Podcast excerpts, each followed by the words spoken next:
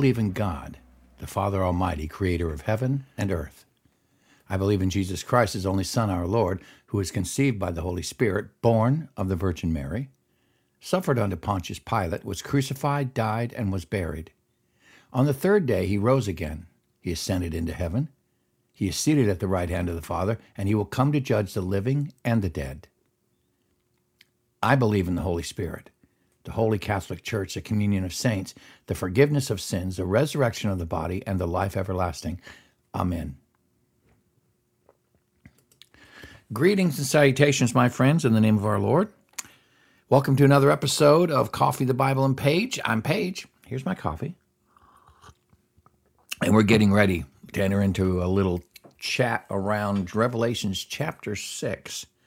Now, I have been very upfront about um, how uncomfortable sometimes Revelations makes me, mainly because I don't get it, and I'm I'm still not sure how to read it. Um, and I'm going to address some of that today, and then we'll, we'll read through chapter six and see what what God has to show. Well, God has to show me. Well, I think with my mouth open, I want to start off with in the beginning in chapter one. The angel is speaking to uh, John. Says the revelation from Jesus Christ, which God gave him to show his servants what must soon take place. He made it known by sending his angel to his servant John, who testifies to everything he saw, that is, the word of God and the testimony of Jesus Christ.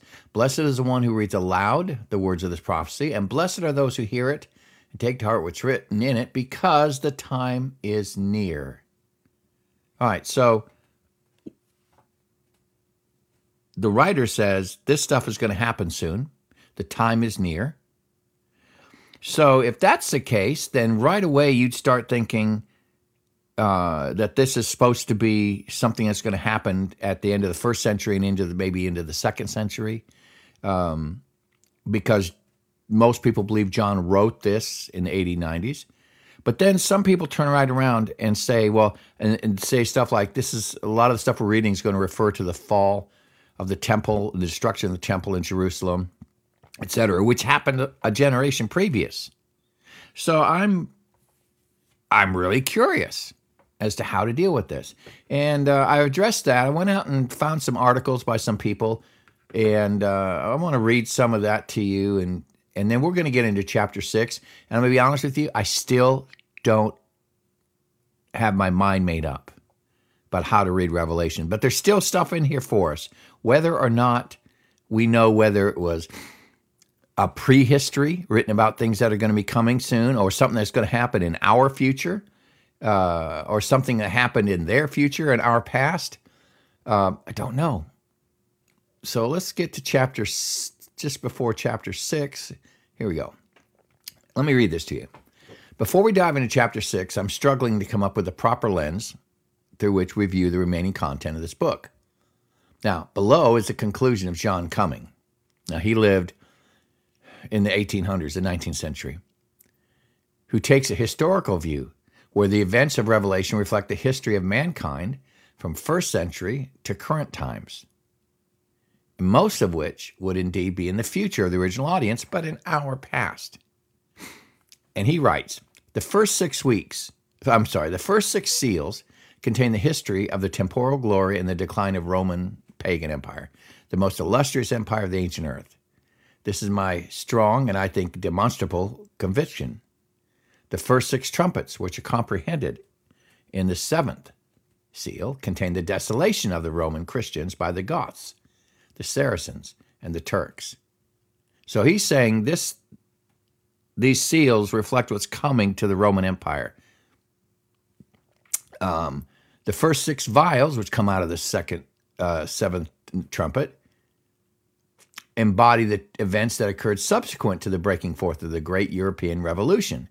Thus, the 21 apocalyptic symbols, the seven seals, the seven trumpets, and the seven vials, represent in succession the progress of the church along the obstructions of time, her vicissitudes of experience, her trials, her cruel mockings, her perils, and her final triumph and permanent prosperity contemporaneously with overwhelming judgments on the nations and on the apostasy. So he looks at this thing as really a description of history from the first century to his present day. I'm not sure I can subscribe to that view that the prophecies of Revelation have all been fulfilled in the first century or even between the first century and current times.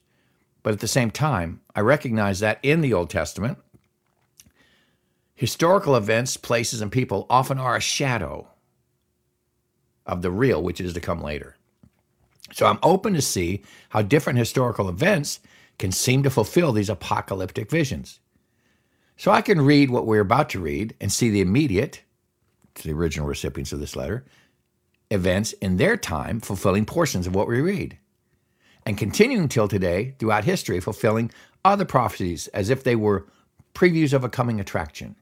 So I, I can see where we can see events in history that are, for lack of a better term, previews of coming attraction that seem to meet the criteria of what we're reading about in Revelation. So I can see that. But I cannot subscribe totally to a historical view that would tell us that most of what we're reading about these prophecies are for us today in our past and not in our future. And here's the reason. As much of that view seems reasonable on the surface of it all, perhaps it feels like those who subscribe to the historical or historicist view, they cherry pick historical events, saying this event is the white horse or that event is the red horse to prove that their view is the correct one. There's a gentleman by the name of Keith Morrison, Mathison who uh, works at Ligonier.com, and he cites in an article the historicist approach faces more serious difficulties than the futurist approach. As Poythress observes, of the four schools of interpretation, historicism is undoubtedly the weakest, though it was popular centuries ago, and it was, it was very popular in the 1800s. The most serious problem with the historicist approach is its subjectivity and arbitrariness. Historicist interpreters through the ages invariably identify their own age as the final age. They then fit the prophecies of the book with whatever important events have transpired between the first century and their own day. The result is that the basic historicist interpretation of the book of Revelation changes from one generation to the next. Now, here's an article from the website that talks about the preterist point of view. This is closest to what I hold to, but I'm still not satisfied. Preterism denies the future prophetic quality of the book of Revelation.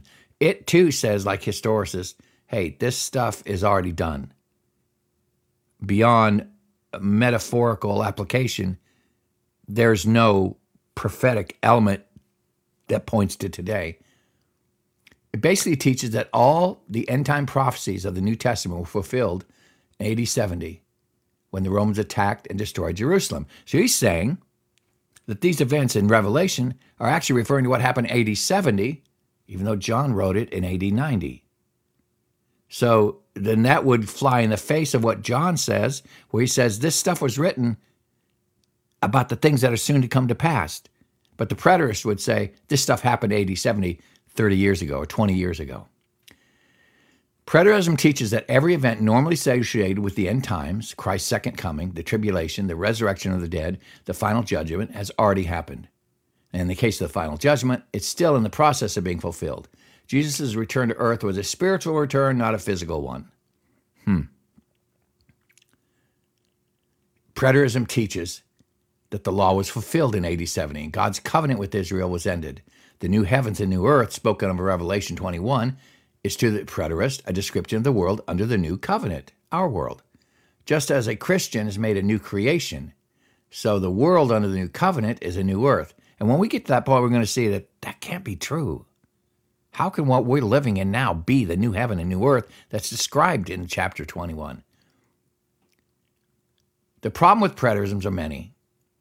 For one thing, God's covenant with Israel is everlasting. So they subscribe to a, a, what's called a replacement theology, or the church has replaced Israel in God's economy, in God's plan.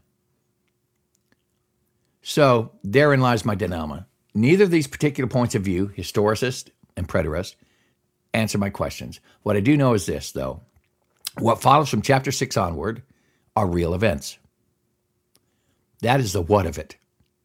I just don't know the when of it. And so I wrote this prayer sigh. Oh, Lord, open my eyes to see the truth of it all. So, having said that, I'm going to keep my eyes open. So, you can see my dilemma. I still don't know how to read Revelations. But you know what? I believe that God is faithful and He'll show me something that is of value to me out of this. So let's read chapter 6. I watched as a lamb opened the first of the seven seals. Then I heard one of the four living creatures say in a voice like thunder, Come. I looked, and there before me was a white horse. Its rider held a bow, and he was given a crown. And he rode out as a conqueror bent on conquest. Now, some of the preterist folks I know would say this is Christ riding out on a white horse. This is the this is the entrance of the church into history's, history's timeline. But I have a problem with that. He rode out as a conqueror bent on conquest. Uh, the, the, the picture given is this is going to be a protracted battle. Okay, well, that still could be Christ. Yeah, it could. But then what happens next? In the second seal, I heard the second living creature say, Come, and then another horse came out, a fiery red one. This is on the heels of the white horse. Its rider was given power to take peace from the earth and to make people kill each other. To him was given a large sword. Huh. This is why I don't believe the first horse is Jesus. I believe this is a succession of events that we see generation after generation after generation. Somebody is bent on conquest. And then they wage war people kill each other. Mm. And when the Lamb opened the third seal, I heard the third living creature say, Come. I looked, and there before me was a black horse. Its rider was holding a pair of scales in his hand. Then I heard what sounded like a voice among the four living creatures, saying, Two pounds of wheat for a day's wages, and six pounds of barley for a day's wages, and don't damage the oil and wine. Well, in those days, this represented about see, two pounds a week for a day's wages. That would be about one day's, barely one day's food for a Roman soldier.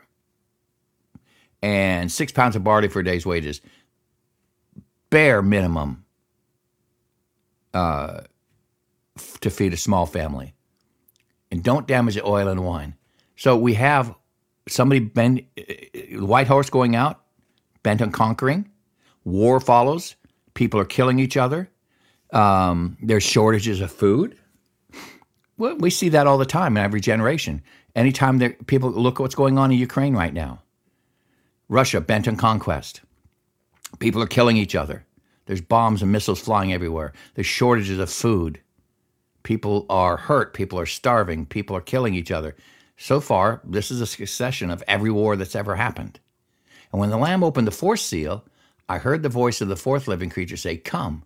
I looked, and there before me was a pale horse. Its rider was named Death, and Hades was following close behind him.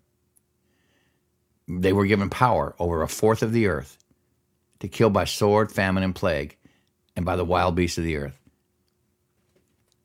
All right, this, this is the one that bothers me the most. This horse was given power over a full fourth of the earth's population to encourage them to kill by sword, famine, and plague. I can't think of a time in history when that's happened. Um, I can't think when a full quarter of the Earth's population was decimated. This is death on a huge scale. I don't I think probably a, a, mini version of this would be World War One or World War Two, where we see that we see this progression. Somebody, Germany bent on conquering, war. People are killing each other. Uh, the shortages of food. People are starving, and then huge death toll by the end of that war. but it wasn't on this scale. What they're talking about here is a fourth of the world's population. Now, somebody might argue, well, that's a fourth of the known world population. Um, and so they might look at something like the Black Plague, which killed a huge amount of people in Europe. I get that. But there's no certainty there. So this is the part of this these four horsemen are the part this is part of the reason why I I'm just throwing my hands up in the air. I don't know when this is talking about. Now again, Revelations 1 said this stuff is soon to take place. In God's timeline, what exactly is soon? Was he was the angel talking to John in his time frame of reference? Like John, in a generation or so, this stuff's going to happen. Or is he talking in God's, where God says a day is a day is with the Lord as a thousand years, and a thousand years is a day? Is this soon? This stuff's going to happen in God's time frame, or soon in our time frame? I don't know. Really don't know. But I do know these four horsemen are nothing to mess with. One comes out to conquer, and he makes it, people kill each other. There's a shortage of food, and people are starving barely finding enough to eat, then death of a quarter of the world's population is on the table. Scary time. If this is the futurists would say, and I would say the pre uh, the uh, pre trib rapture folks would say that this is going to happen in our future. It hasn't happened yet, and I could see that aspect of this there's a lot of other of their uh, of of that whole pre-trib rapture thing that I don't agree with. But I mean, I could see where they would get that idea here, because I can't think of a time in history when this has happened to this scale. Yes, there's been wars, people bent on conquering, people have died, large portions of people have died. But this last one, he, he, they were given power. Death and Hades were given power over a fourth of the earth to kill by sword, famine, and plague, and by the wild beasts of the earth. We've seen that in miniature. I don't think we've seen this in full. So I don't know. Is each one of these uh, a period of history in and of itself, or are these all going to be bunched together? The pre trib rapture folks will say, yes, this is what happens in the seven years before the final return of Jesus. They can make a strong argument for that. But I don't know. I still haven't made up my mind. When he opened the fifth seal, I saw under the altar the souls of those who'd been slain because of the word of God and the testimony they had maintained. They called out in a loud voice, How long, sovereign Lord, holy and true, until you judge the inhabitants of the earth and avenge our blood? Then each of them was given a white robe, and they were told to wait a little longer until the full number of their fellow servants, the brothers and sisters, were killed just as they had been. So apparently, there's more martyrs to come. I watched as he opened the sixth seal. There was a great earthquake. The sun turned black like sackcloth made of goat hair. The whole moon turned blood red, and the stars in the sky fell to earth, and as, as figs drop from a fig tree when shaken by a, excuse me, when shaken by a strong wind. The heavens receded like a scroll being rolled up, and every mountain and island was removed from its place. Then the kings of the earth, the princes, the generals, the rich, the mighty, and everyone else, both slave and free, hid in caves among the rocks and the mountains. They called to the mountains and the rocks, Fall on us and hide us from the face of him who sits on the throne and from the wrath of the Lamb. For the great day of the wrath has come. Who can withstand it? All right. To the best of my knowledge, this has not yet happened. Um, there's going to be huge natural disasters earthquakes, floods, tsunamis, storms. The sun is black. The moon turns red. The stars in the sky fall to earth. Maybe there's a meteor storm that impacts the earth. The heavens recede like a scroll being rolled up, and every mountain and island, island removed from its place. We're talking about a global catastrophe on a scale that has yet to be seen. And the kings of the earth, the princes, the generals, the rich, the mighty, and everyone else, both slave and free, they hide in caves. And they call to the mountains and the rocks, Fall on us. Hide us from the wrath of him who sits on the throne. Hide us from the face of him who sits on the throne and from the wrath of the Lamb. For the great day of the wrath has come. Who can withstand it? That hasn't happened yet. This is a world of unbelievers giving credence to the Lord's name and to the Lord Himself and begging the rocks to fall on them so they don't have to feel the coming wrath of the God of this universe. So that hasn't happened yet. So, you can see my dilemma. Is this stuff that happens throughout history? Is this stuff that's going to happen in a condensed period of time prior to the return of the second return of the Lord? I don't know. What possible benefit can I derive from this in my devotion? What is there in this for me? Well, honestly, I see a progression of human nature here. I can see that the natural progression, someone's bent on conquering, and it's followed by bloodshed, the shortage of food, right? There's death on a large scale. And then there's global destruction.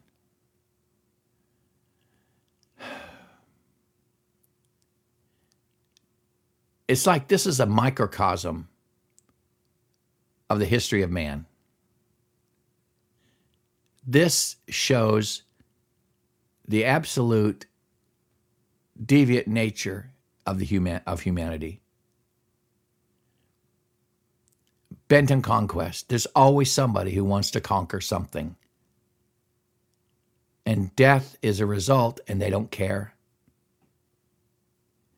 This is the world unchained, if you will. It's almost like God is giving the world its way. All right, this is the way you want to be. This is what's going to happen. You're going to go to war. There's going to be death. There's going to be destruction. There's going to be cataclysms. People are going to die. His people, God's people, are going to be killed and murdered and martyred. So perhaps in this sixth chapter, we see a condensed version. And then following in the seventh chapter, we see it stretched out and wound out and explained. Maybe this is a synopsis of the history of the world. And what we're going to read is going to go into that in more depth. That's a great, that's a perhaps a good way of looking at this. I'm not sure yet. I'm fascinated by it, but I'm disturbed by the fact that I just can't wrap my head around it. Not going to lie. Revelations is weird. So, having said that, I'm going to go look at chapter 7 and get ready for tomorrow. I hope you all have a fantastic, fabulous day. Mr. G, here's my coffee. And I am out of here.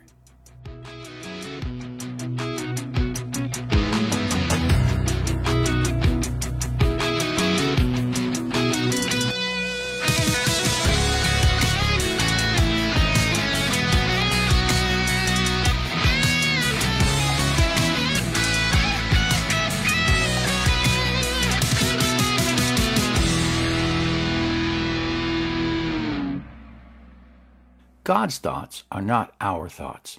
Neither should my thoughts be your thoughts. You need to think for yourself.